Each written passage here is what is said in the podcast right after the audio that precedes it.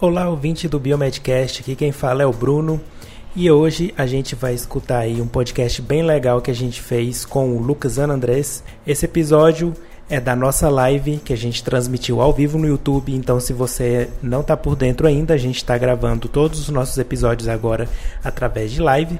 Então, no dia que a gente grava, você pode interagir com a gente ao vivo. Esse episódio ficou muito bom e com temas relevantes e a gente dividiu ele em duas partes. Então, hoje você vai escutar o Lucas falando da carreira dele, falando de como ele é, conseguiu é, fazer Ciências Sem Fronteiras, conseguiu emprego, falou também muito sobre divulgação científica, sobre o YouTube. E no episódio que vem, a gente vai falar sobre assuntos relacionados à Covid. E ele tem uma boa experiência em divulgação científica. Agora, na pandemia, isso cresceu bastante. Ele tem um canal com um grande número de inscritos e ele trouxe muitas dicas falando de Covid, de divulgação científica, como que faz para que o conteúdo que ele quer passar chegue nas pessoas e mude a ideia delas, a percepção delas sobre aquilo que estava errado. Então, fique aí com essa primeira parte e no próximo episódio você continua ouvindo o Lucas na nossa live. Se você quiser ver o vídeo completo, tá no nosso canal do YouTube, Biomedcast, só procura lá no YouTube que você vai encontrar. Então agora, bora pro cast.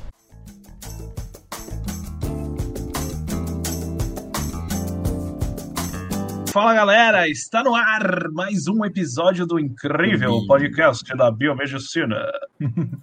Aí.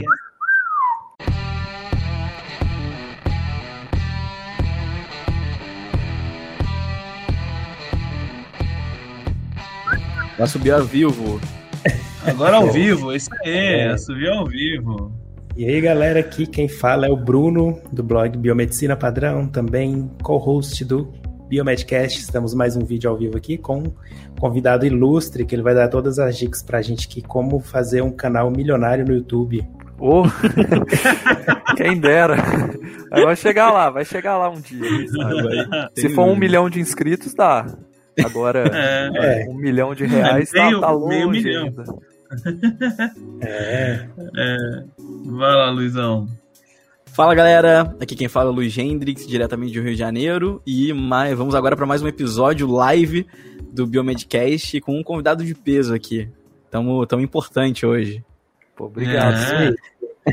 hoje, hoje tá, hoje tá show de bola. Vamos lá. Pô, e voltando aí, né, depois de mais um, um períodozinho de parada, né, tá bem difícil esse período pra gente. Mas ah. hoje com, com um, um convidado ilustríssimo, é, a gente conseguiu aí, o cara ficou famoso pra caramba, deu entrevista na CBN, participou lá do programa um tempão. Pô, a hora que eu vi você lá, cara, meu Deus, falei, olha só, eu reconheço essa voz. Você ouviu foi no rádio mesmo? Eu, eu ouvi, eu vi pelo carro, pelo carro. Tava ah, no legal. carro. Oh, é, que legal. Indo buscar, indo buscar almoço, se eu não me engano.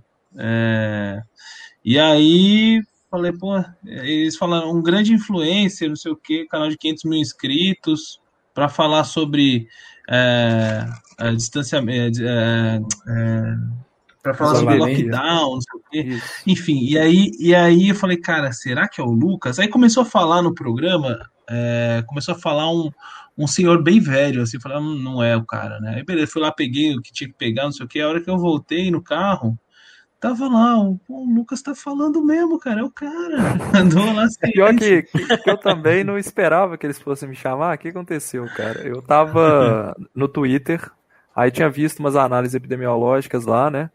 E vendo que a curva não ia.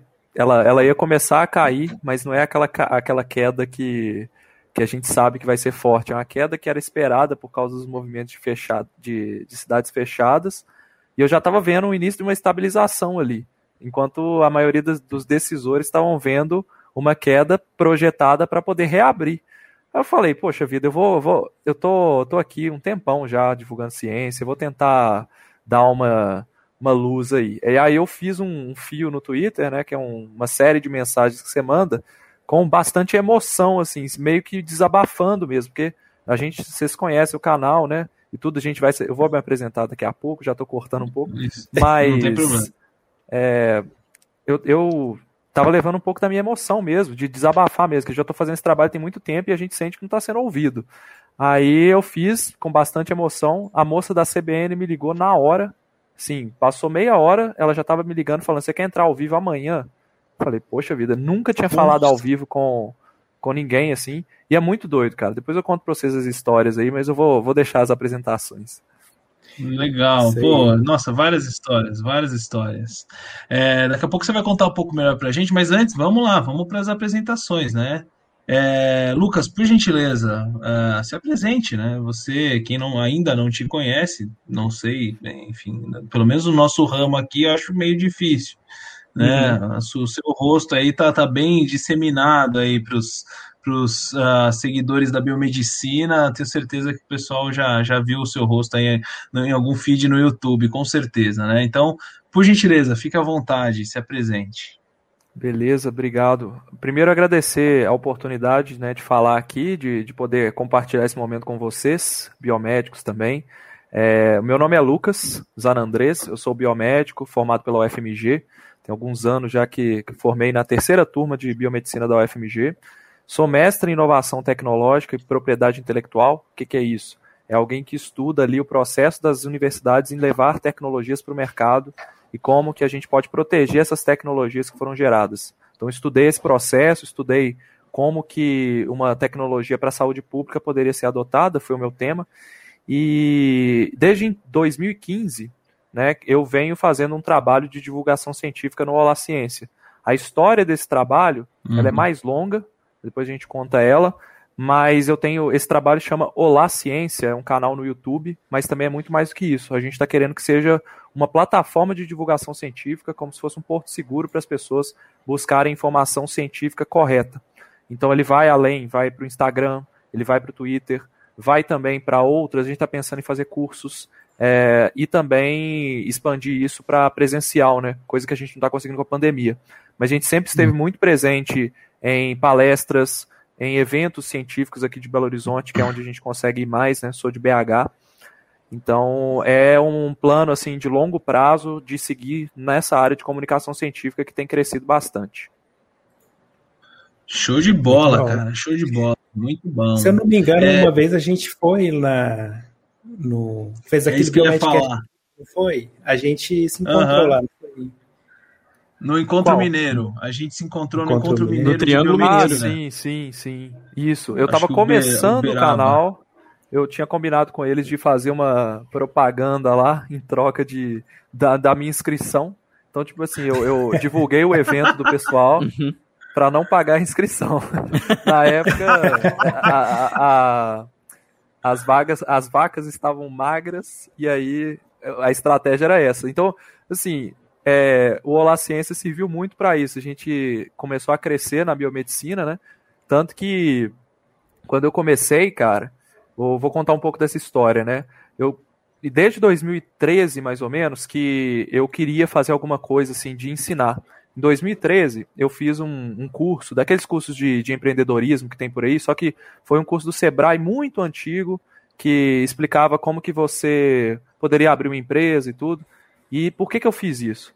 A minha mãe é professora do Estado de Minas Gerais, então é uma funcionária pública estável, hoje ela está aposentada, mas ela tem essa estabilidade de um funcionário público.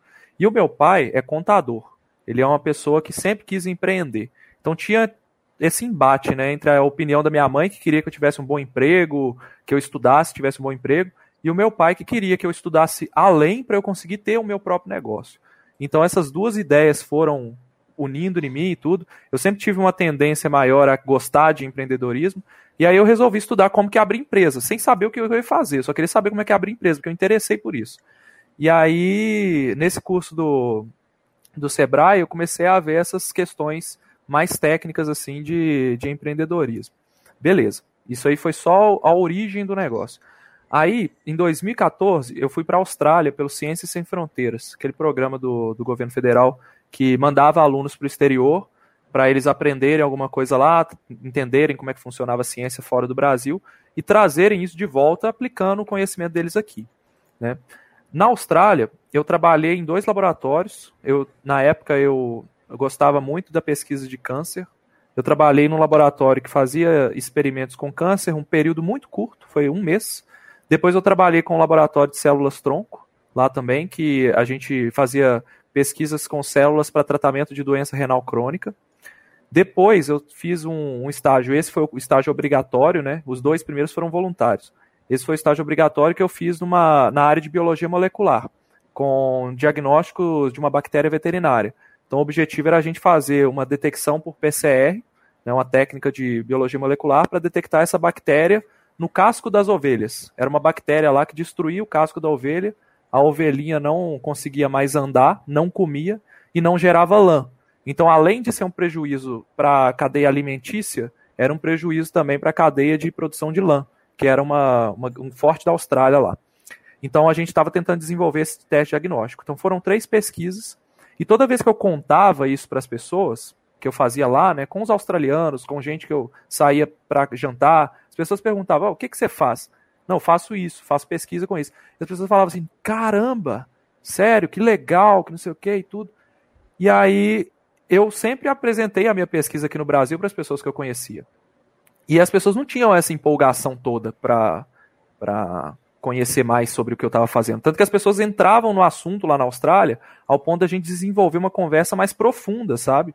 Das pessoas uhum. chegarem assim e quererem entender de fato como que, a partir de uma pesquisa com câncer, que é aquela coisa mais básica, como que eu ia curar o câncer delas. Então, é, essa a conversa escalava bastante. Eu senti essa valorização. E aí eu comecei a estudar um pouco do, de percepção da ciência brasileira. Eu comecei a ver umas iniciativas no YouTube de nem existia nerdologia, não existia Átila, Pirula. Pirula estava tava começando a crescer, que eram os grandes divulgadores científicos da época. E aí eu falei, cara, tinha muita coisa errada na internet. Aí eu falei, eu vou criar um canal de divulgação científica. Na época nem tinha esse termo, né? Era um canal que eu queria ensinar a ciência. É, isso foi no final de 2015, quando de fato eu criei o Olá Ciência em agosto de 2015 para falar de câncer, de células tronco e de biomedicina, que eram as três coisas que eu sabia falar. o que que acontece? Acontece vários, várias coisas no meio do caminho que me mostraram o que que realmente a, a, a para onde que deveria ir esse negócio, essa, essa, esse negócio de divulgação científica. A primeira coisa foi aquela pílula do câncer a fosfetolonamina que estava sendo distribuída ah, para uhum. pacientes lá, lembra? Uhum. Temos um Sem episódio com... sobre a fosfetolonamina no Biomedcast. Legal. Foi polêmico. Sim, polêmico. imagino. E, e aí, eu era pequenininho, a gente tinha 100 inscritos, na verdade era só eu, né? Fazia por hobby mesmo. É, e aí eu fiz um vídeo falando que a fosfetolonamina, por que, que ela não funcionava, aquele vídeo mais amador mesmo, mas uhum. cheio de, de informação correta e tudo. E nesse e, e, eu explodi porque passou no Fantástico uma reportagem e muita e o meu vídeo era o único sobre o assunto. Pra vocês terem uma ideia, eu fiz o vídeo assim. Caramba. Eu vi uma reportagem no G1, olhei e falei, isso aqui dá um vídeo, vou vou falar sobre. Estudei, fiz o vídeo, não tinha nada na internet. Pra vocês verem a roça que era o YouTube. Uhum. Aí o vídeo bateu 25 mil visualizações em um dia.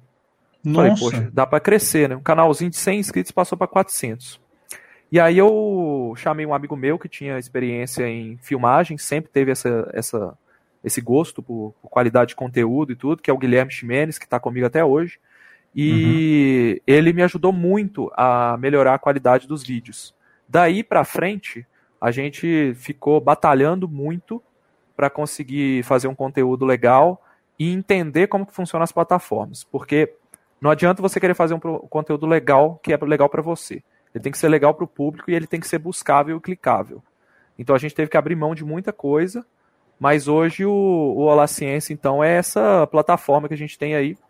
Com a pandemia, 2019, 2020, né? A pandemia começa em 2020. 2019, o canal estava dando tão errado, tipo assim, ele tinha 45 mil inscritos, mas a gente não conseguia bater muitas views porque o público ele entrava para ver um vídeo sobre saúde e nunca mais voltava. Então eles ainda estavam assistindo aqueles vídeos que eu fiz sobre câncer, sobre células tronco lá de trás, que são pessoas buscando curas, buscando tratamentos. Não é uma pessoa que vai se engajar com o conteúdo. E a gente uhum. não tinha entendido isso até então. Então em 2019, o Guilherme tinha falado para mim: 2020 vai ser o meu último ano. Eu, eu vou desistir se não der certo. E eu falei: poxa, eu estava terminando o mestrado, totalmente sem tempo, falei, beleza, vamos fazer o que der, né? É, e eu também vou desistir. Eu já estava até pensando em abrir outras coisas. É, sei lá, já estava começando a vislumbrar algumas coisas. E quando foi em março de 2020, terminei em abril de 2020 eu terminei o mestrado e comecei a fazer vídeos. Chamei a minha esposa para me ajudar com os roteiros, que ela é biomédica também. E hoje em dia a gente vê o crescimento, porque a gente tá, entendeu como que funciona o algoritmo, entendeu o que, que as pessoas precisam, que é de informação, e entendeu que existem maneiras de engajar a consciência. As pessoas não odeiam a ciência, elas gostam. E aí a gente tem crescido bastante. E o nosso desafio agora é diversificar, né? Não falar só de Covid, falar de outros assuntos. Porque essas pessoas que chegaram, elas chegaram por causa da Covid. Um dia a Covid uhum. vai acabar, se tudo der certo. E vai acabar, tomara. É, estamos é, torcendo.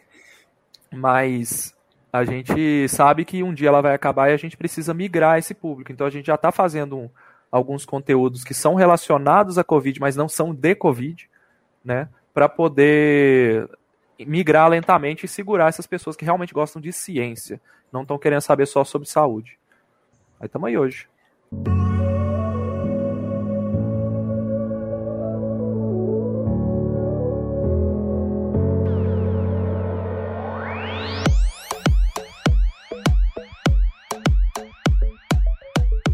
Bom, aproveitando esse gancho aí que você falou do, do canal, né? O, a gente viu né, que ele está agora com 588 mil inscritos, né?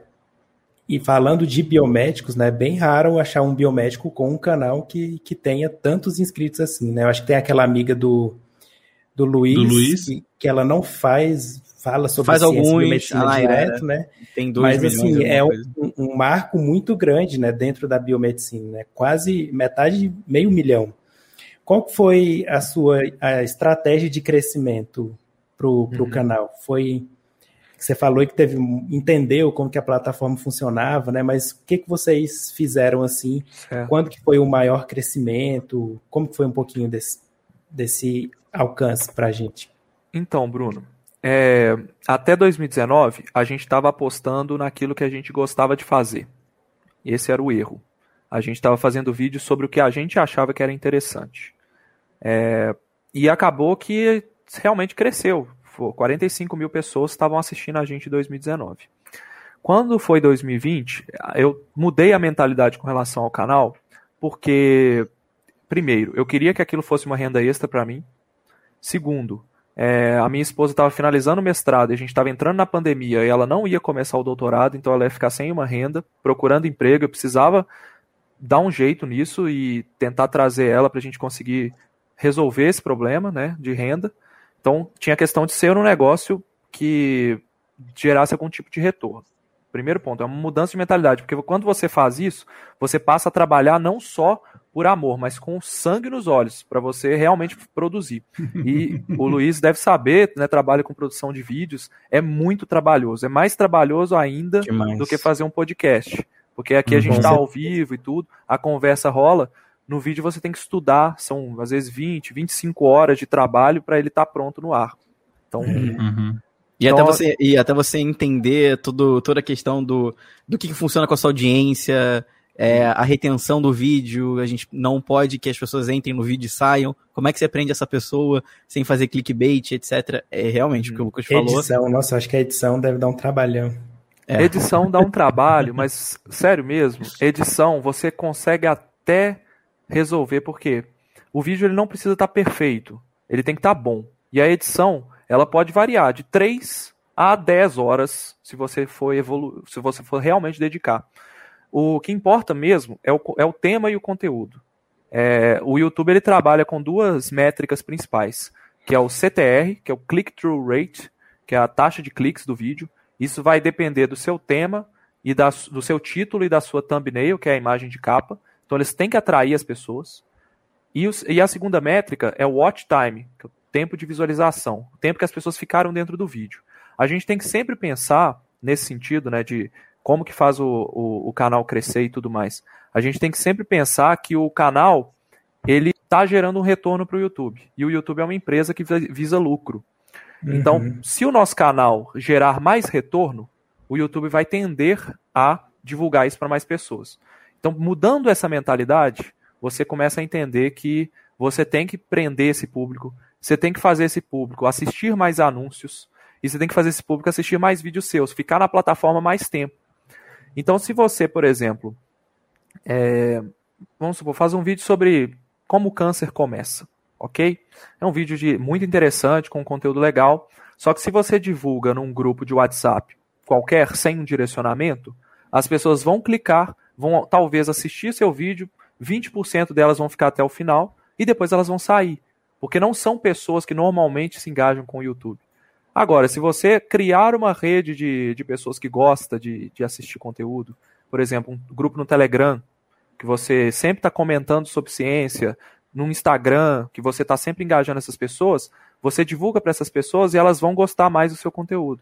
Então, a divulgação inicial ela faz mais, ela faz muito sentido para as pessoas ficarem na plataforma. O YouTube não gosta de vídeos que você clica, assiste e sai. Ele quer que ele clique, assiste e fique no YouTube. Naquele, ver, naquele vórtice que você não consegue sair, né? E dali a, sei lá, duas horas você se pega vendo aqueles vídeos. Na verdade, hoje em é. dia todas as redes sociais estão assim, né? O Instagram é. funciona do mesmo jeito. Exatamente. É verdade. É, o objetivo é prender a pessoa ao máximo. Enquanto, e, e você pensa comigo aqui, vocês devem chegar em casa e tudo, assistir, deitar no, no sofá ou na cama. Não sei, o Bruno e o, o Luiz estão produzindo conteúdo aí, ó, direto. Porque eu sou assim também. Eu, eu chego em casa eu vou ver coisa de ciência. É, Exatamente. Eu, na verdade, eu nem saio de casa, eu fico em casa 24 é, horas trabalhando. Ultimamente gente tá saindo. um minuto. É isso aí. Mas é a vida de, de empreendedor. Não tem jeito.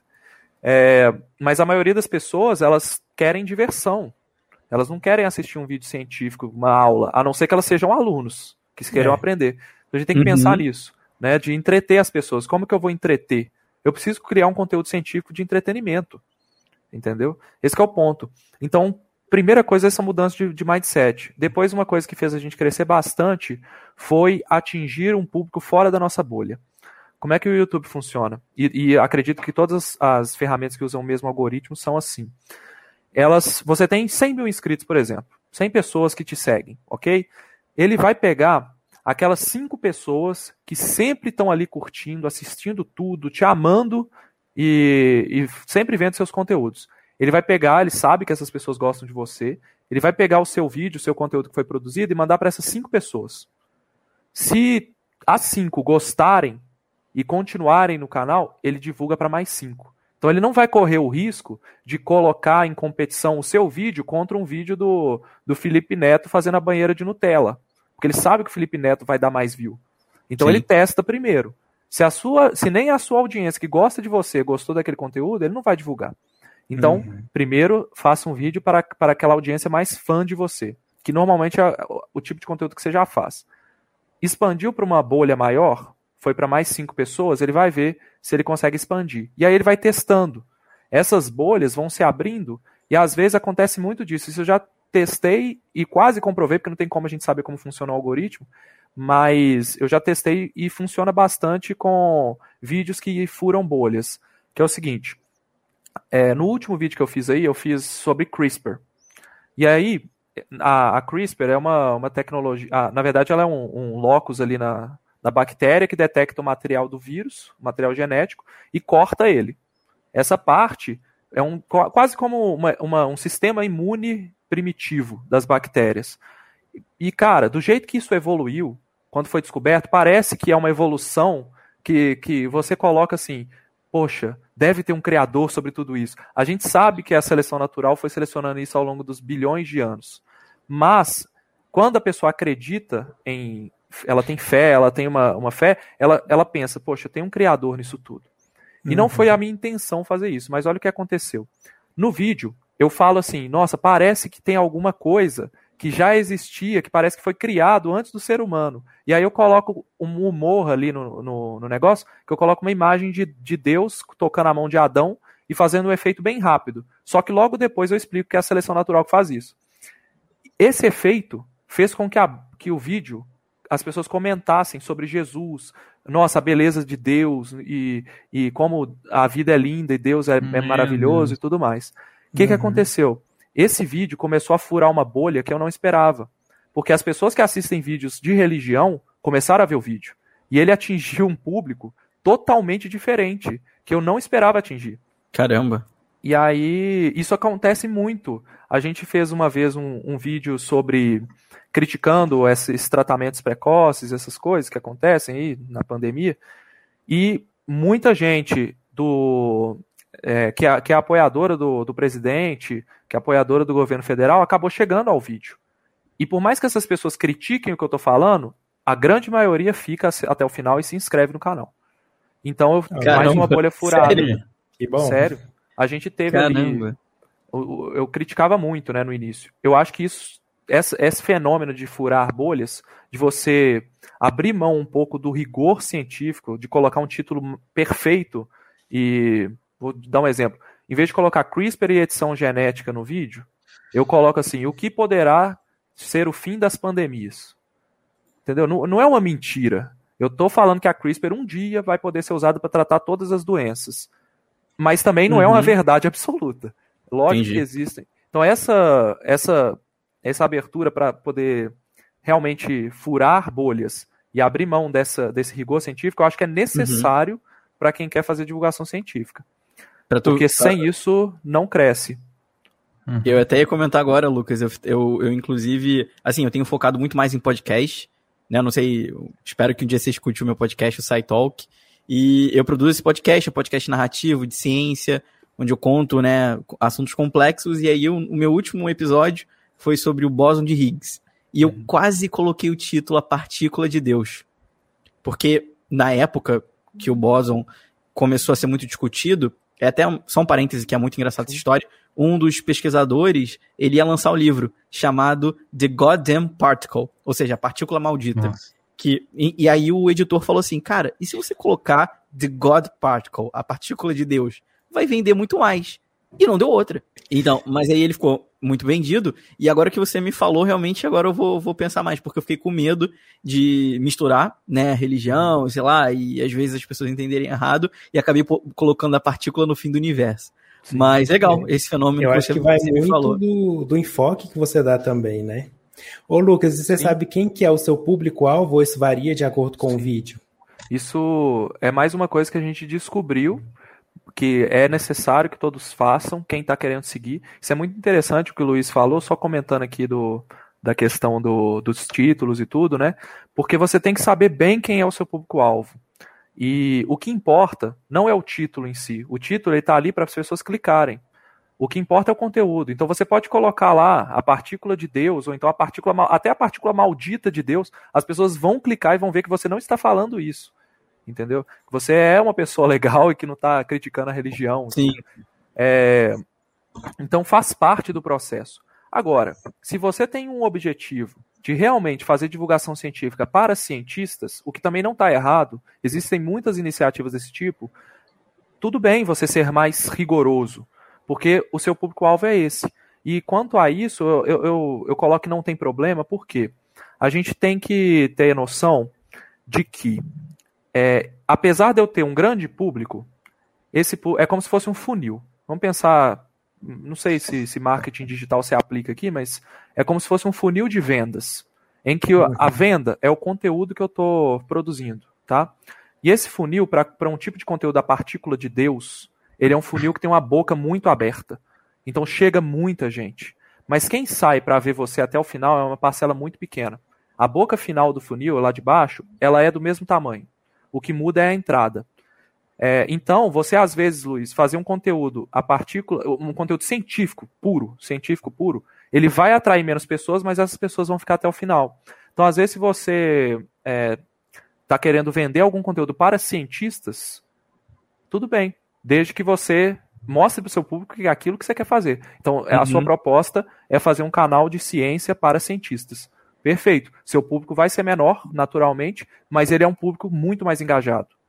É um nicho é. que a gente fala. Uhum. É um nicho, é. é. Eu, eu, eu tento não fazer isso, até o que eu tento fugir muito quando agora estou produzindo conteúdo é, para podcasts e tal, é realmente tentar abranger o, o, o, assim, pessoas que gostam de ciência, eu sim tento deixar a, a linguagem é muito fácil, mas realmente eu não tinha pensado muito Agora, essa questão de título. Agora tá, tô me vindo várias ideias, tô até com vontade de mudar um monte de título do meu podcast. ver se... Eu fiz isso também. Eu também já tô pensando aqui, ó, várias coisas para mudar. Olha, esse papo com o Lucas já deu. Mas assim, é, foi até engraçado. Consultoria porque... grátis. Eu não, é. Agora também não sei como que isso se aplica, né? Como você falou, a gente está falando isso desde o início. Uma das, um dos maiores desafios na divulgação científica, e depois eu quero já até emendar numa pergunta sobre isso, uhum. é a questão de você encontrar a sua audiência, saber para quem que você vai comunicar aquilo. E isso muda tanto a persona, a pessoa que você vai falar, a plataforma. Então, você gravar um vídeo para o YouTube não é a mesma coisa que você produzir um episódio de podcast. São uhum. coisas também muito diferentes. Por mais que você vai estar tá usando sua voz ali, a linguagem pode ser muito diferente. E aí, o que eu até já quero emendar essa pergunta para você, é, na verdade, eu quero, quero perguntar duas coisas. A primeira, o que, que você enxerga hoje em dia de maior dificuldade na divulgação científica, o que você encontrou de muito difícil, principalmente agora do, durante a pandemia? Aí pode ser questão de criação, linguagem, audiência. E também queria saber você, como um cientista, um biomédico com mestrado, se você de alguma forma já sentiu algum tipo de preconceito dessa divulgação científica que você tem, tem falado, que é uma divulgação científica para não cientistas, né?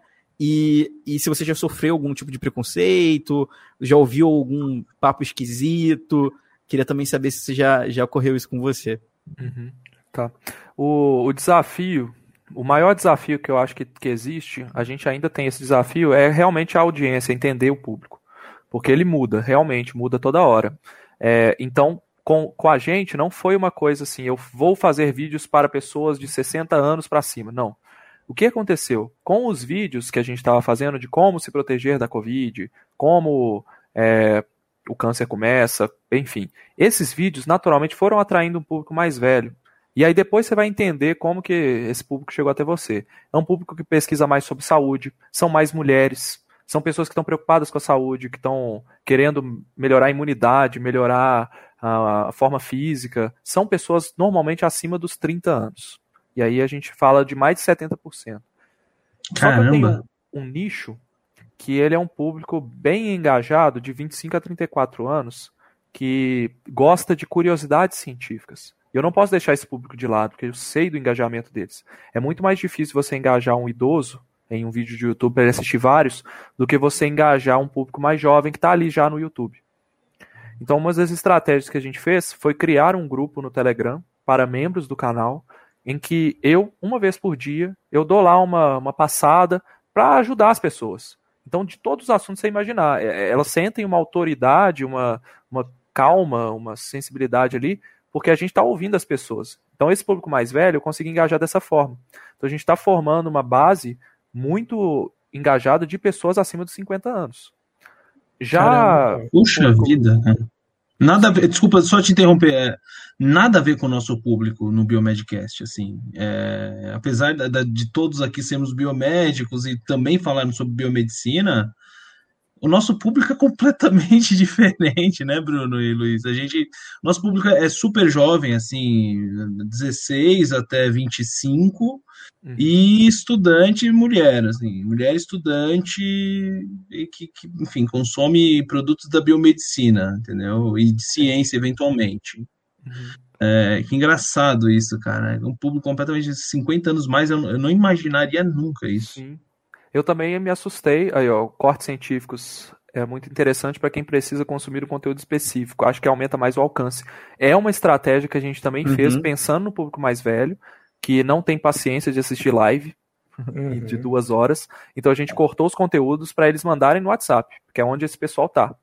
Uhum. Não tem é, e no Facebook é, também. Então são conteúdos muito curtos das lives. Muito maneiro igual a gente está fazendo aqui, né? Vocês poderiam tipo cortar tipo várias partes. É, tipo flow. Uhum. Uhum. É, e, e, a gente vê que mais de 15% do, da, do tráfego total vem de WhatsApp. É maior do que os vídeos normais.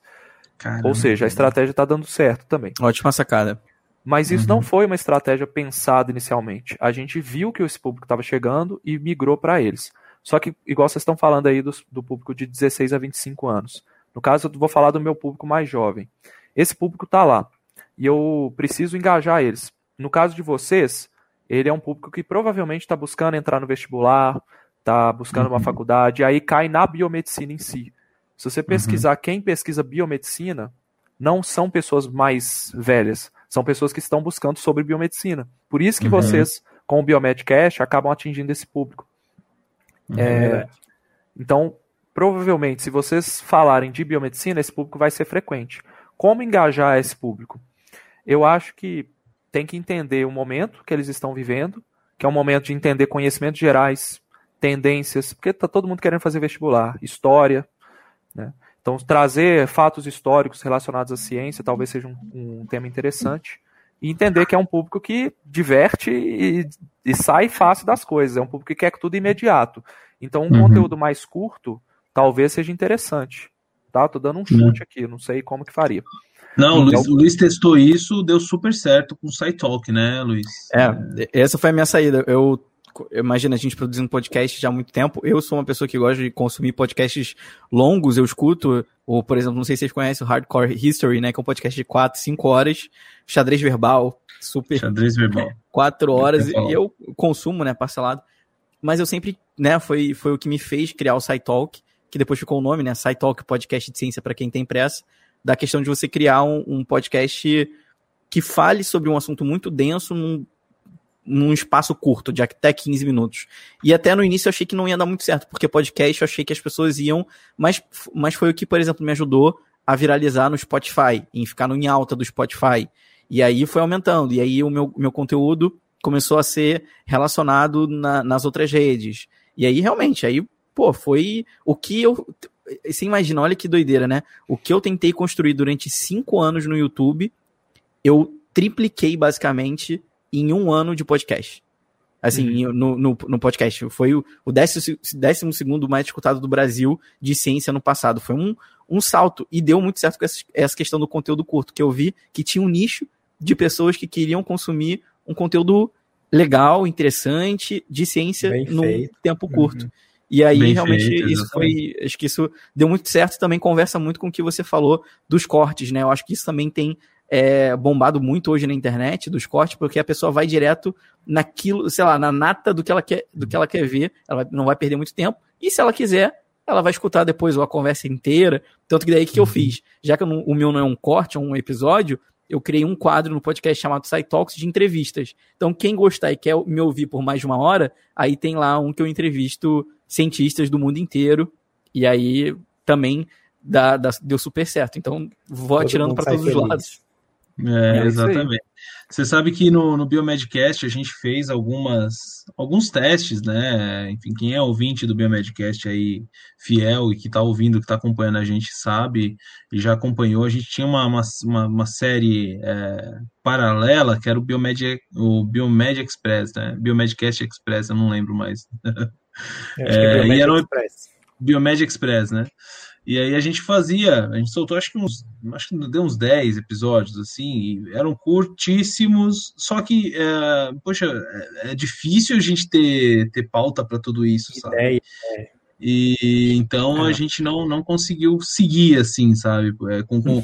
E eu acho que o maior desafio é o fato da gente fazer isso em três, quatro pessoas.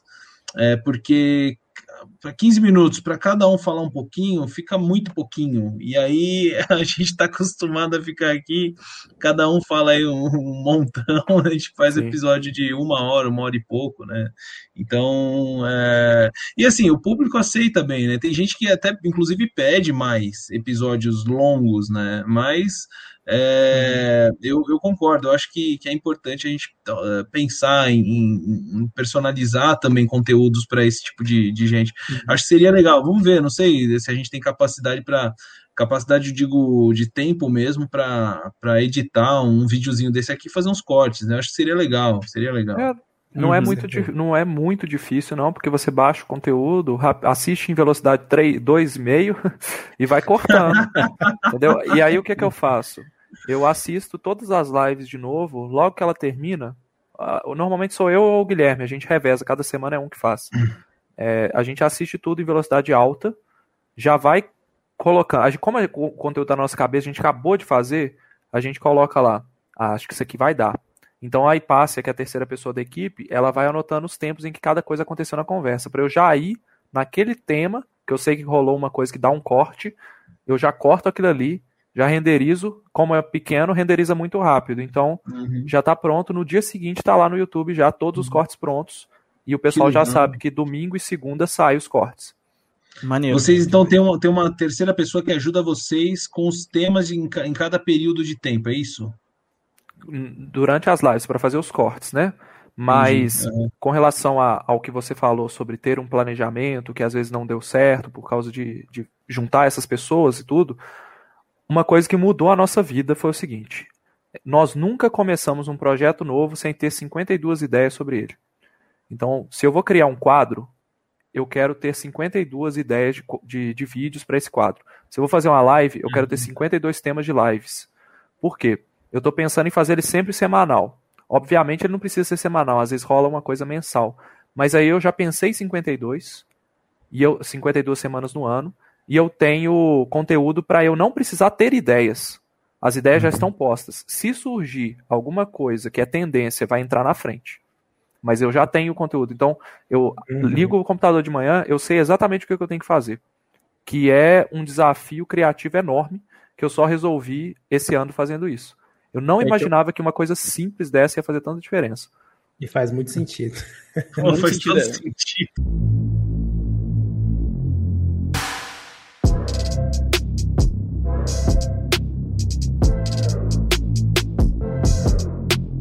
É até o que eu queria perguntar, assim, eu, Lucas, eu, eu, eu acompanho o Olá Ciência, sempre tô lá, quase sempre tô assistindo as lives, e, e é, pra mim é muito legal, assim, a diversidade de conteúdos que vocês acabam produzindo. Então, eu sempre tive muita curiosidade e deixei aqui pra perguntar no ar, como que é o fluxo de produção de vocês? Como é que... Porque, assim, a gente sabe que não é só ter ideia, é o, é o fact-check, né? O, vamos ver o artigo, vamos ler. Como, É, caraca, saber eu como fico que é imaginando... processo criativo. Putz, É, Como é é muito como é difícil, funciona? cara. A gente tem uma dificuldade tão grande para montar uma pauta, né? É, cara, para fazer, para gravar, porque a gente se preocupa demais com o conteúdo, demais. A gente, assim, tem- que tomar um cuidado enorme para não, é, apesar de podcast ser um negócio muito esse bate-papo, a Mais gente sempre tem um, tá? é, a gente sempre tem um, um sketch, um, um script, né, para seguir ali, é, até para essa, pra essa conversa aqui. A gente tem um, um- uma, uma lista de perguntas que a gente quer fazer para você ali, para seguir uma, uma linha de raciocínio mais ou menos, né, para não, não deixar de falar Claro. nada. E, e, mas, cara, é um desafio. A entrevista é um pouco mais tranquilo, mas para todo o resto, né, para todas as outras pautas, né, pô, é um baita desafio. Como É. é que você faz? Bom, é, primeiro, é, esse planejamento foi algo que mudou a nossa vida, porque a gente planeja com antecedência, então eu tenho uma lista de temas que eu tenho que seguir. Então eu sei quais os temas que eu vou fazer em agosto de 2021. Por quê? A gente montou um calendário de dias. Primeira coisa que eu fiz, que nós fizemos, foi montar esse calendário. Então eu sei qual é o dia da hipertensão, qual é o dia mundial da saúde, qual é o dia do câncer, qual é o dia do câncer de próstata, ah, qual é o mês do HIV. Então, pensando em tendências que podem surgir no momento. Então, por exemplo, dia 27 de agosto agora, de- perdão, de abril agora, tem o dia da hipertensão. Eu quero fazer um conteúdo sobre hipertensão. Existem empresas que vendem medicamentos para tratamento de hipertensão. Então, alguns dias, algumas semanas antes, a gente vai entrar em contato com essas empresas para tentar vender um conteúdo para elas. Esse é o primeiro ponto. É, e a gente vai tentar fazer isso com antecedência, né? Então, dia da hipertensão, vou fazer, soltar um vídeo naquela semana sobre hipertensão. Então, ter esses temas planejados vai te facilitar demais. Depois que você começou a, a chegou ao dia de fazer o vídeo da hipertensão, tá? O que, que eu faço? Eu avalio se tem algum outro tema que tem que entrar antes, porque às vezes tem. Coronavírus tem novidade toda semana. Eu não planejei nenhum conteúdo de coronavírus. Nenhum. E vocês veem que o canal é praticamente hoje ele tá só coronavírus. É muito difícil não Tá fazer. modo Covid. Todo dia é uma novidade. E os conteúdos de Covid, eles são. Eles atingem tanta gente hoje que não exigem tanto esforço de edição como os vídeos que a gente sabe que vão ter menos alcance.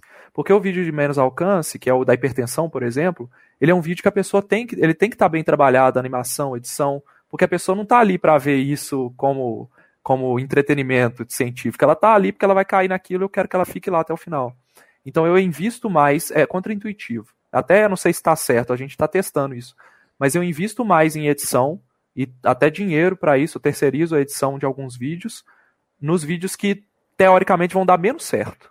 Porque eu sei que os vídeos de Covid, eu consigo fazer eles em quantidade com uma qualidade um pouco menor, uma qualidade suficiente. Então eu tenho esse, esse conteúdo. Qual que é os vídeos que eu vou investir mais qualidade, quais são os da qualidade mínima e quais são as superproduções. Então as superproduções, a gente fez algumas ao longo do, da história aí, por exemplo, documentários sobre HIV. A gente tem um documentário em que eu investi quase um ano de trabalho, foram mais de não lembro agora, foi mais de 300 horas, 380 horas de trabalho por pessoa, tinha mais de seis pessoas envolvidas. Nossa Para lançar um Deus. documentário. Então, é absurdo e sem patrocínio. Mas vamos lá. Então, tenho esse planejamento. Chegou na hora de fazer o roteiro, eu avalio se o conteúdo é bom para aquele momento. Se for, eu inicio o roteiro. Como que eu inicio? Eu pego é, eu pesquiso na internet primeiro para ver se algum jornalista científico, se alguma revista científica, se alguém produziu aquele conteúdo já. Se alguém tiver feito a resposta daquele vídeo, por exemplo, por que não existe vacina do HIV? Tem um vídeo recente que a gente lançou. Com certeza já tem gente que fez conteúdo sobre isso. Então eu vou ler tudo que foi feito, porque literalmente eu vou copiar como um artista. Existe até um livro sobre isso. É, que você precisa copiar sem copiar, basicamente. Uhum, você vai uhum. pegar o contexto geral e dar a sua cara para aquele conteúdo. Por quê? Isso ajuda muito e acelera demais a produção. Você pega a ideia geral, copia e faz do seu jeito, colocando elementos ali que você sabe que funcionam com a sua audiência. Quando o conteúdo não tem isso, por exemplo, a hipertensão. A gente, por que a hipertensão é tão perigosa? Que é um vídeo que vai sair aí em breve. Tem vários conteúdos é, por que, que a pressão alta, tô até com eles abertos aqui que eu estava escrevendo o roteiro, é tão perigosa?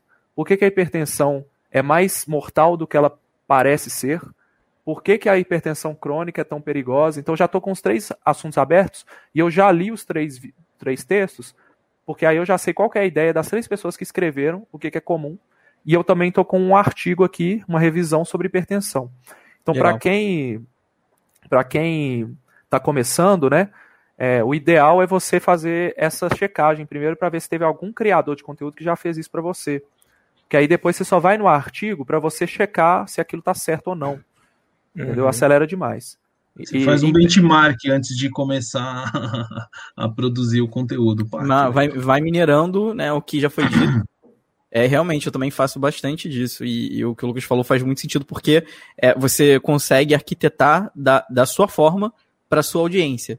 É, e, e, obviamente, sempre checando as, as referências, né, que eles, que eles acabam divulgando.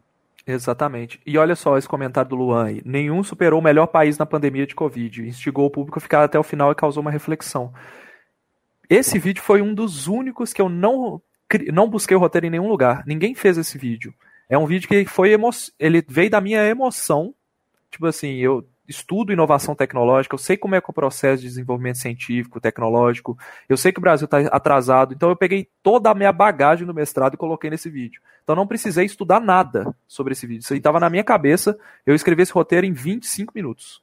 Em 30 minutos. Olha, caraca. Ah, e lógico, o, nos outros 30 minutos você vai acertando ali para ele ficar bonito. Porque eu sempre coloco, a, eu sempre escrevo o roteiro e depois eu reviso.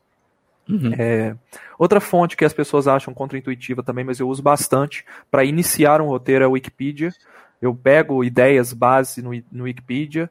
É, tem que tomar muito cuidado, porque às vezes a gente pega uma. Elas são todas referenciadas, né? Mas às é. vezes a gente pega uns artigos que você vai ler depois não tem nada a ver com o que está sendo citado ali. Eu gosto muito, muito também para fazer os posts do blog. Eu sempre uso, eu vou lá nas referências, vejo tem muito artigo que agiliza o processo de achar o artigo, né? Eu vou lá e leio as referências, é muito bom. Isso.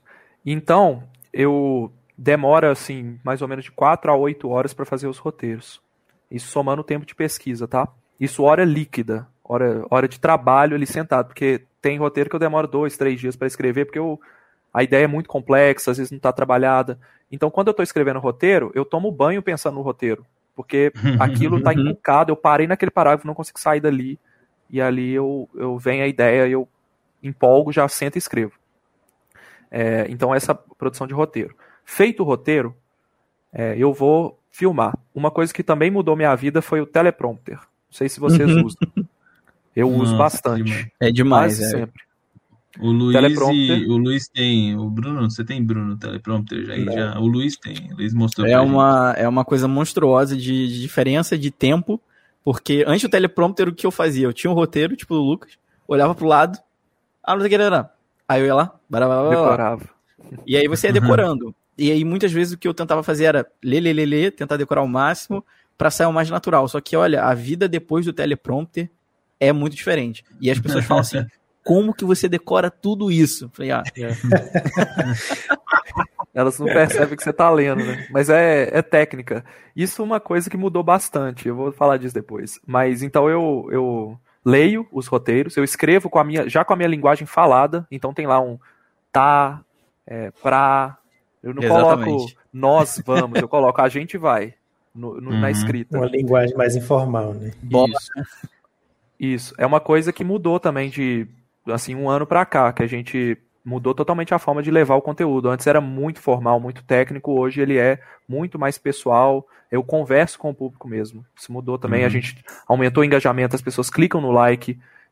Se você pegar os vídeos mais antigos, assim, de junho para junho de 2020 para trás, você vai ver que a taxa de likes é menos de 10% das visualizações. Hoje elas são mais de 10%, por causa dessa mudança específica. Eu não estou falando tecnicamente, eu estou falando uhum. para as pessoas. Mudou mesmo. Ah, aí entra naquela pergunta que você não respondeu lá. É o, o que quer ver o a intriga, né? E aí, você, alguém teve preconceito com, o ah, seu tá. conteúdo? Fugir da pergunta. É, eu não lembrei, na verdade. Cara, os preconceitos que existem, assim, de comentário na internet, hater, essas coisas, não me importo. Não me importo porque eu já estou acostumado. E se eu for me importar com isso, eu não vou fazer nada, porque sempre tem críticas. Eu uma vez eu me importei, porque foi justamente sobre a crítica à biomedicina, é, que as pessoas criticam. Você nem é médico, você é um biomédico uhum. e não tem autoridade nenhuma para falar sobre esse assunto. Né? Isso me pegou assim forte, foi a única coisa que eu fiquei chateado. Nem os caras xingaram minha mãe, xingaram tudo, vocês imaginarem. Não me importo porque eu sei que é de ódio. Agora, com relação à biomedicina, eu fiquei sentido porque é algo que eu acho que todo mundo já viveu na biomedicina. Essa, esse preconceito que tem. Mas aos poucos você vai entendendo que não, cara. Você você está fazendo um conteúdo ali, você estudou para isso. Não existe síndrome do impostor. Ela, você não é um impostor. Né? Você está uhum. tá ali capacitado para isso. E a ideia é essa, sabe? Agora, os preconceitos que mais me, me importam, né? Que esse preconceito de internet não importa. Mas os que mais me afetam foi quando eu decidi largar o meu emprego né, numa empresa privada para poder viver de YouTube. Porque é, muita gente não entende que o, que o marketing digital ele é um negócio hoje. Então, uhum. eles falaram assim: ah, sucesso para você e tudo, mas daqui seis meses eu acho que você vai voltar. Ou então, daqui seis meses eu acho que, que você vai é, desistir e tudo. É, foi muito difícil convencer pessoas muito próximas de mim que eu ia tomar esse risco, mas eu fiz uma decisão super consciente, uma decisão racional, pensada no longo prazo e pensada naquilo, cara, que eu acordo de manhã sem problema e vou fazer. Né? Quando você tem um negócio próprio, você é quase um filho, você, você hum. quer que aquilo dê certo de todas as formas. Então você é. trabalha para fazer. Isso uhum. muda. Então esse preconceito é. assim me, me afetou bastante no início, mas hoje também eu entendo e todo mundo tem direito de criticar. É, acho que todo mundo tem esse direito e é, é, cabe a nós levar isso na, na esportiva ou não. É difícil, cara, é difícil. Viver de conteúdo. Eu lembro que quando eu estava começando com podcast, eu não vivo de conteúdo, né, claro. Uh, mas quando eu estava começando com podcast, o que eu ouvia, mas é, você vai lá sentar lá, falar com seus amigos lá, né? mais Cara, o tanto de porta que o Biomedcast já me trouxe, e isso porque não dá dinheiro, né? Não dá dinheiro. Mas ele abriu não, muita não porta diretamente, né? É, não, diretamente isso. não, mas olha, indiretamente o tanto de coisa que eu já conquistei por causa do Biomedcast, dentro da empresa onde eu trabalho, dentro do DB, dentro é, na, nas viagens que a gente fez, né? Imagina, é, é. a gente se conheceu sem, sem, sem pagar nada, assim, sabe? E, e é um, é, pô, né, as coisas que eu consegui comprar, algumas coisas que eu consegui comprar. Então, é, pô, assim, eu já acho isso fascinante. Agora, imagina você do emprego de um CLT para poder viver disso. É, enfim, eu admiro é, tanto, tanto você quanto o Bruno, o Bruno também, né? É um, é um... Olha, tem que ter coragem, viu? Eu comecei na, na graduação, né? A fazer, só que eu comecei a viver só realmente disso, de internet, né, de biomedicina, do marketing digital, esse ano, que eu saí da, da empresa de pós-graduação e agora eu tô com a empresa só com ela, né? Então, é, dá aquele frio na barriga, né? E se pensar assim, nossa, eu estou sustentando uma família com biomedicina padrão, né? É uma responsabilidade. é, cara. Isso é verdade. E, e, daqui a pouco, daqui a pouco a gente vai, vai ver mais gente fazendo isso também, só com esse conteúdo que a gente está compartilhando aqui com eles. Porque olha que consultoria, viu, Lucas? Consultoria. Mas vamos, vamos seguir aqui. Eu, tenho, tenho eu, eu, falei para vocês, eu, eu enrolo muito, eu sei, eu tenho que ser mais direto, mas não. pode ficar tranquilo que eu tenho tempo. Não. Eu separei a noite. A gente já entrevistou gente que enrola mais. é verdade.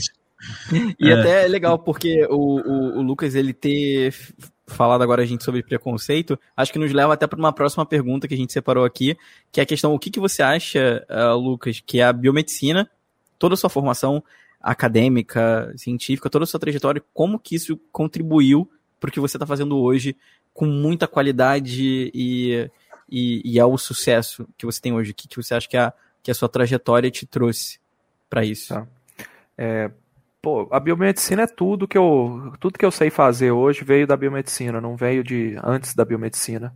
E por incrível que pareça, eu entrei na universidade achando que biomedicina eu, eu entrei sabendo que era biomedicina, mas eu, foi uma, uma sorte, sim, porque eu, eu queria, eu sabia que eu gostava de gestão, eu sabia que eu gostava de, dessa área um pouco mais empreendedorismo, mas ainda era muito jovem para ter essa visão, assim, igual tem hoje. É, e eu pesquisei, assim, no Yahoo Respostas, que inclusive vai ser desativado em breve. Desativado. uma pena. O acervo é. de acervo. Né? Um acervo para aquelas pessoas que não conseguem relacionamentos. É super importante. Mas eu pesquisei lá. Profissional de medicina que não trabalha com paciente. E aí apareceu foi a primeira Você foi pro oposto do que o pessoal geralmente vai, né? E sabe, é, e sabe por que eu fiz essa pesquisa? Porque chegou no meio do ensino médio, no terceiro ano, no terceiro ano do ensino médio, no meio do ano, e a professora de. Eh, tinha uma aula lá que era assim, direcionamento profissional. Uma, dentro da matéria de história, tinha uma professora que tinha uma formação mais psicologia e tudo, e ela fazia essa, essa, essa dinâmica com a gente. Todo mundo sabia o que queria no vestibular. Assim, sabia com base né, no, no que gostava, e eu nunca tinha pesquisado o curso que eu ia fazer. Nunca tinha nem pesquisado. Então, nesse dia, eu cheguei em casa e falei assim: gente, todo mundo fala que eu gosto de medicina. Eu gosto mesmo, gosto de saúde, gosto de ciência, gosto do universo, gosto de animais, gostava de ver Animal Planet. Eu falava assim: vou pesquisar aqui o que, que eu gosto, cara. E eu gosto de laboratório, acho muito doido e tal. Aí eu vou ver. Aí apareceu a bendita da biomedicina lá no Yahoo Respostas. Eu falei, pô, fiquei uma. Foi um dia, foi um dia na minha vida que eu fiquei estudando ali que possibilidades que eu poderia ter nessa área de saúde. Aí fui para enfermagem, fui para medicina, fui para radio, radiologia. Cheguei na biomedicina e falei, pô, isso aqui resume tudo. Aí eu fiquei entre biomedicina e farmácia.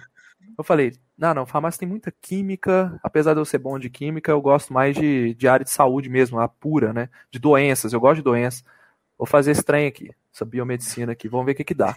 E deu isso aí, né? Ai, aí, legal, mas ela moldou muito do que eu faço e tudo que eu sei fazer basicamente veio da biomedicina.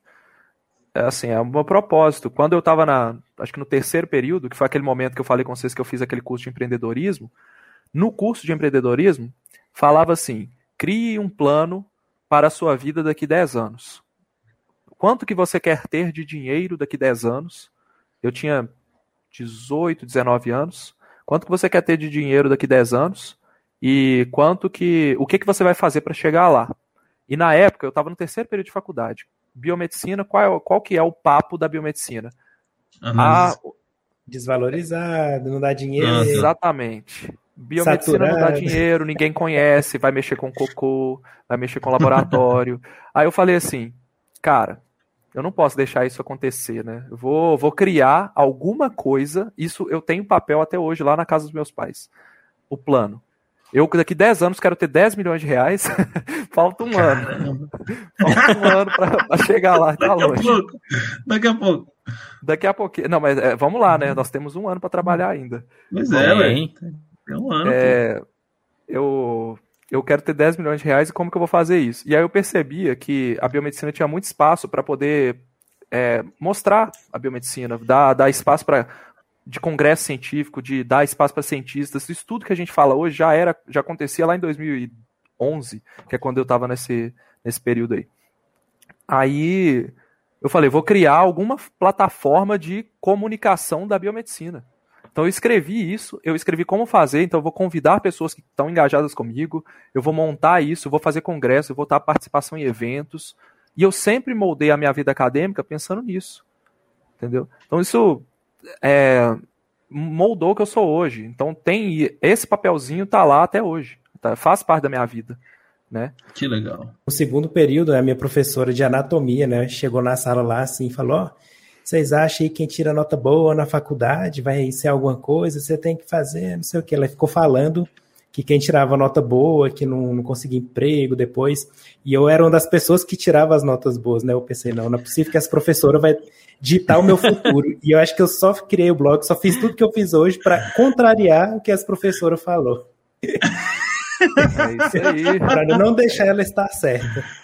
Você tem contato com ela ainda até hoje, Bruno, ou não? Não, foi uma professora aleatória lá.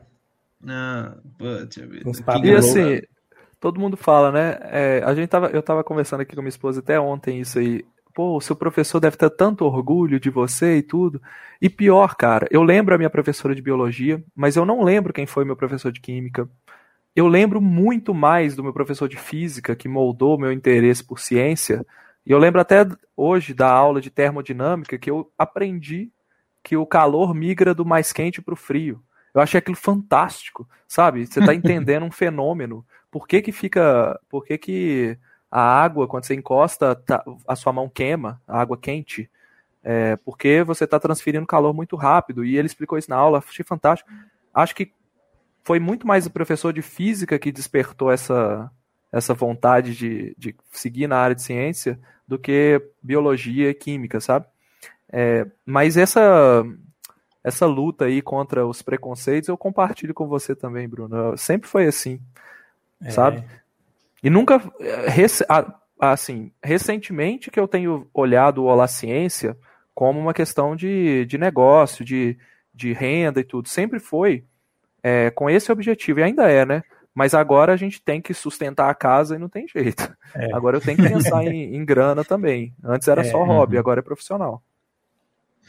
E, e, e, me diz uma coisa, Lucas, você você mudaria alguma coisa do que você fez assim na sua na sua na sua trajetória? Você, o que, que você teria mudado ou não? Você não mudaria nada? Que, é? Cara, que acho que eu não mudaria muita coisa não.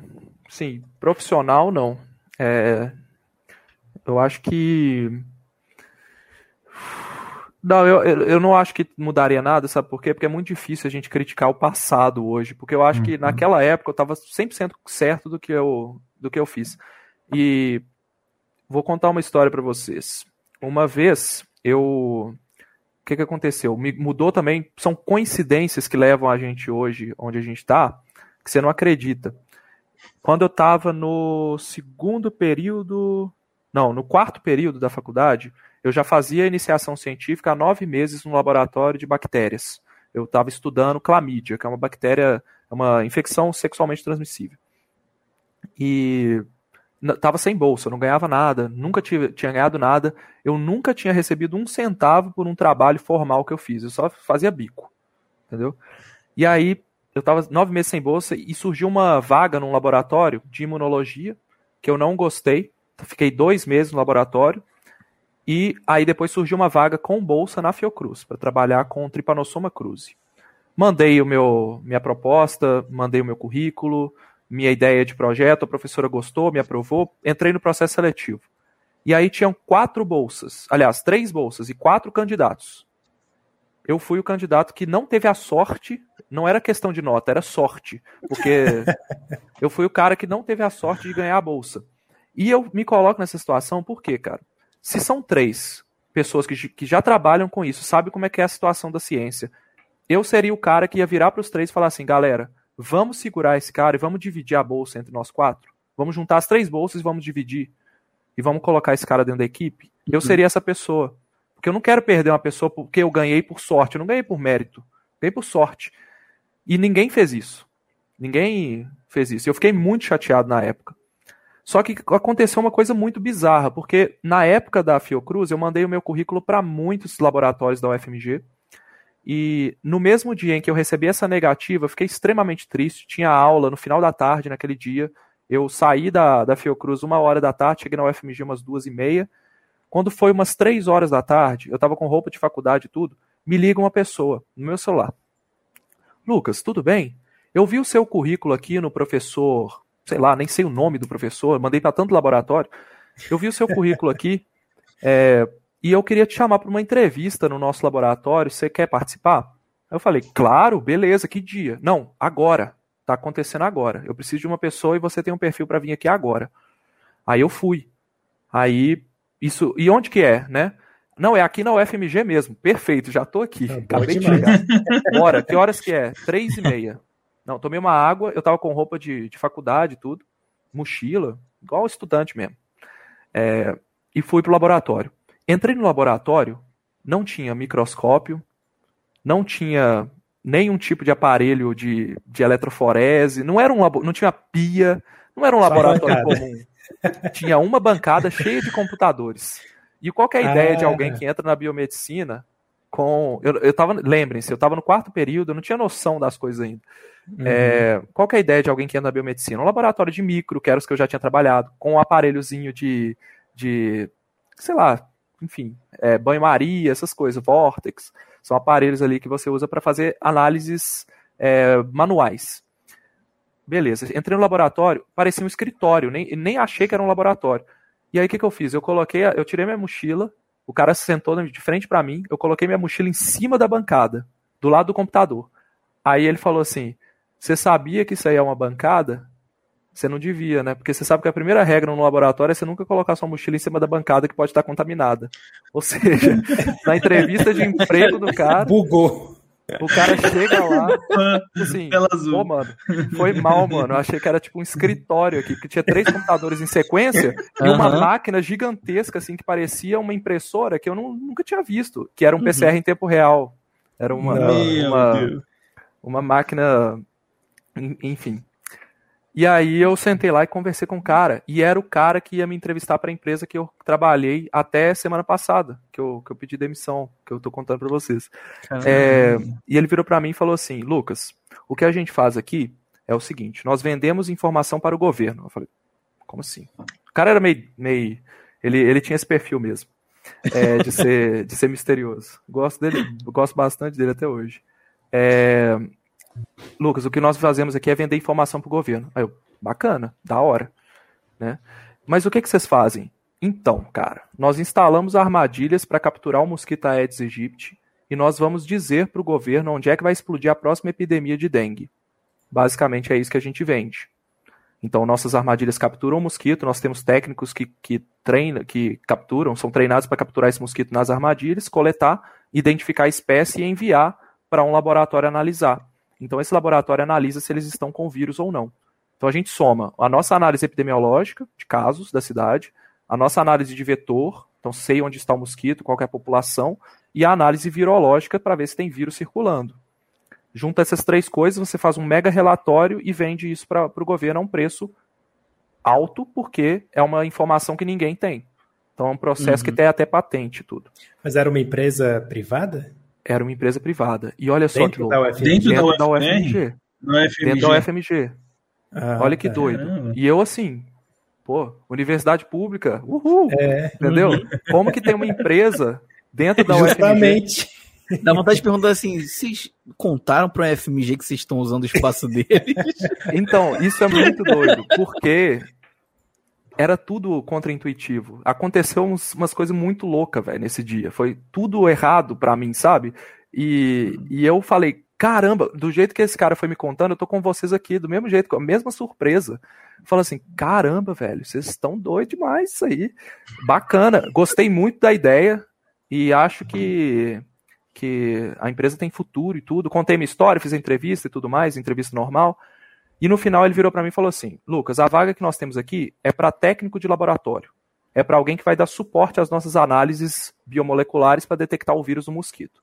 C, você tem um currículo bacana, você já trabalhou com PCR, você fazia PCR para clamídia.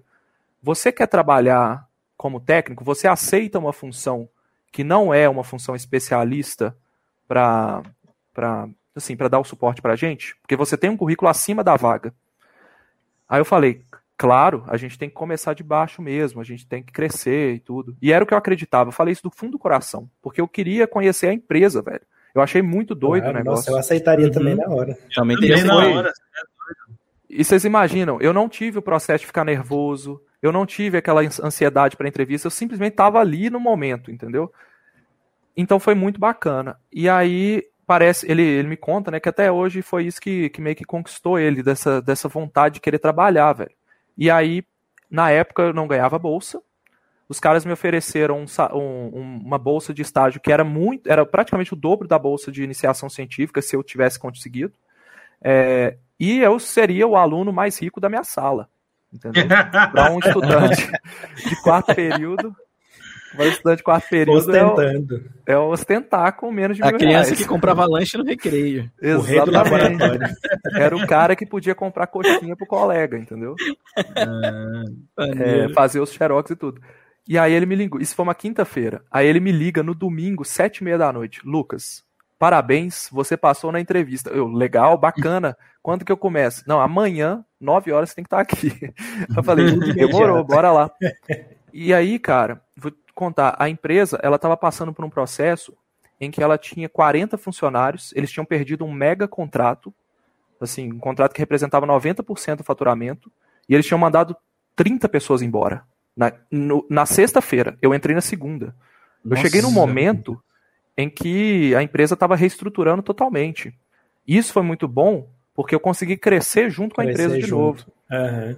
Então eu sempre fui um cara que, além das técnicas de, de, de lavar vidraria, de, de fazer o básico do laboratório, eu sempre estava ali perto querendo aprender como é que era feita essa análise do mosquito.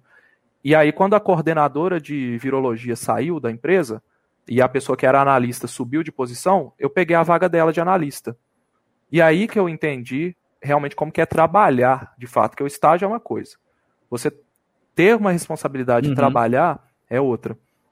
Então, isso mudou a minha vida. Essa empresa eu trabalhei de 2012 até 2014. Eu saí para fazer o Ciência Sem Fronteiras, voltei para lá em 2017 e estava lá até semana passada. Moldou a Caraca. forma como eu lido com epidemias, como eu aprendi essa parte de epidemiologia. Eu visitei muita secretaria de saúde pública por causa desses controles de dengue que são feitos, né? Eu sei como é que funciona o processo. Esse processo de notificação da Covid, sei do início ao fim como que é feito, porque eu participei disso em dengue. É, é uma experiência e tanto, cara. E você conhece, assim, realidades diferentes do Brasil. Eu fui desde Juazeiro do Norte até Vitória, no Espírito Santo. Juazeiro do Norte, no Ceará, que é um, uma, é, um nível de pobreza muito grande. Vitória no Espírito Santo, que é uma cidade capital, né? Santos, São Paulo. Então você conhece como que são as estruturas da Secretaria de Saúde de cada cidade. E aí você entende por que, que o Brasil tem tanta dificuldade na área de saúde pública. É, uhum. A gente tem, tem potencial, mas existe muita falta de coordenação, velho. Uhum. Mas eu vou, vou, Acho que eu falei muito agora. Não, pô, você, foi fantástica essa história. Demais, demais essa história. Deixa eu te. Deixa eu, a gente tem uma, uma, sequência aqui, mas eu quero, quero tentar pegar um outro, um outro lado aqui rapidinho. Você, em algum momento, não sei se você, você conhece o Onício e a Epitrack? Não não conhece o Onísio nem a Eptrack. O Onísio é um grande é, parceiro nosso daqui, ele, enfim, é, agora está num projeto bem, bem legal, que é o, a trilha do cientista com, com o Luiz. Uh, e ele é o CEO da EpiTrack. EpiTrack é uma, enfim, dentre diversas coisas que fa eles fazem, é uma startup que é, trabalha com detecção digital de doenças. E ele ganhou um prêmio do SUS lá muito tempo atrás. A gente entrevistou ele no, no Biomedcast lá em 2014. É, enfim, o cara, assim, trabalha justamente com uma, uma questão bem semelhante ao que você comentou. Eu achei só, só por, por dúvida, eu, aliás, por, por, por coincidência, imaginei que vocês pudessem ter se conhecido, se cruzado nesse mundo da epidemiologia, mas não, então. então tá, não, não. É... A gente tem, apesar de conhecer algumas iniciativas, né, a maioria delas são para epidemias de arboviroses. É, esses, eu não sei o que é EpiTrack, mas me parece que é uma coisa mais de big data, de, de, de epidemias. Estou chutando aqui, tá? Não conheço muito bem. É, mais análise de dados, né? O nosso é mais campo mesmo. Era, né? Porque agora eu não trabalho lá mais.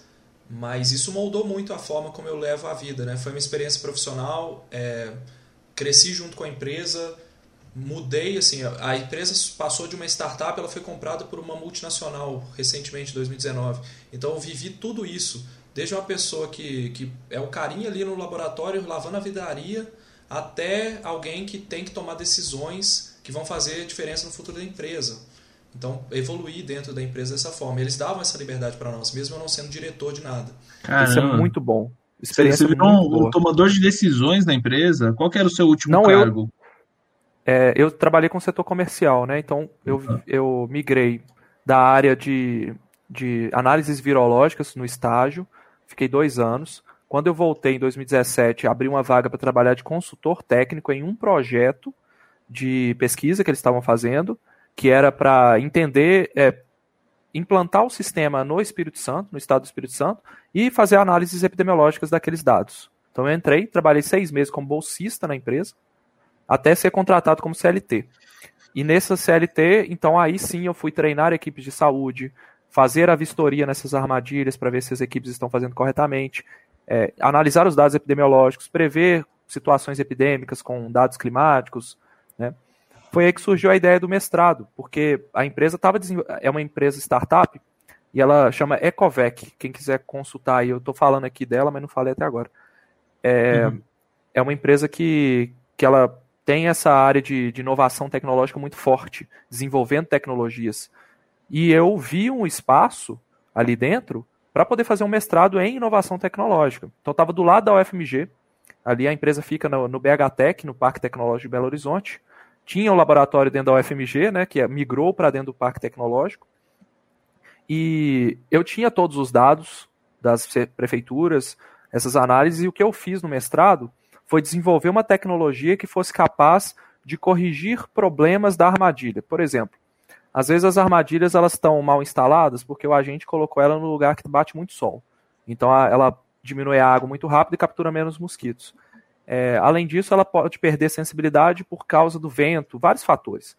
E eu fiz o, o desenvolver junto com o pessoal do Cefet um modelo estatístico que ele corrige esses erros e dá para o gestor de saúde uma resposta para as armadilhas que capturaram zero mosquitos. Ele meio que diz para os gestores: essa armadilha realmente capturou zero, ou essa armadilha tem uma chance de não ter capturado zero. Dá uma olhada nela. Hum, interessante.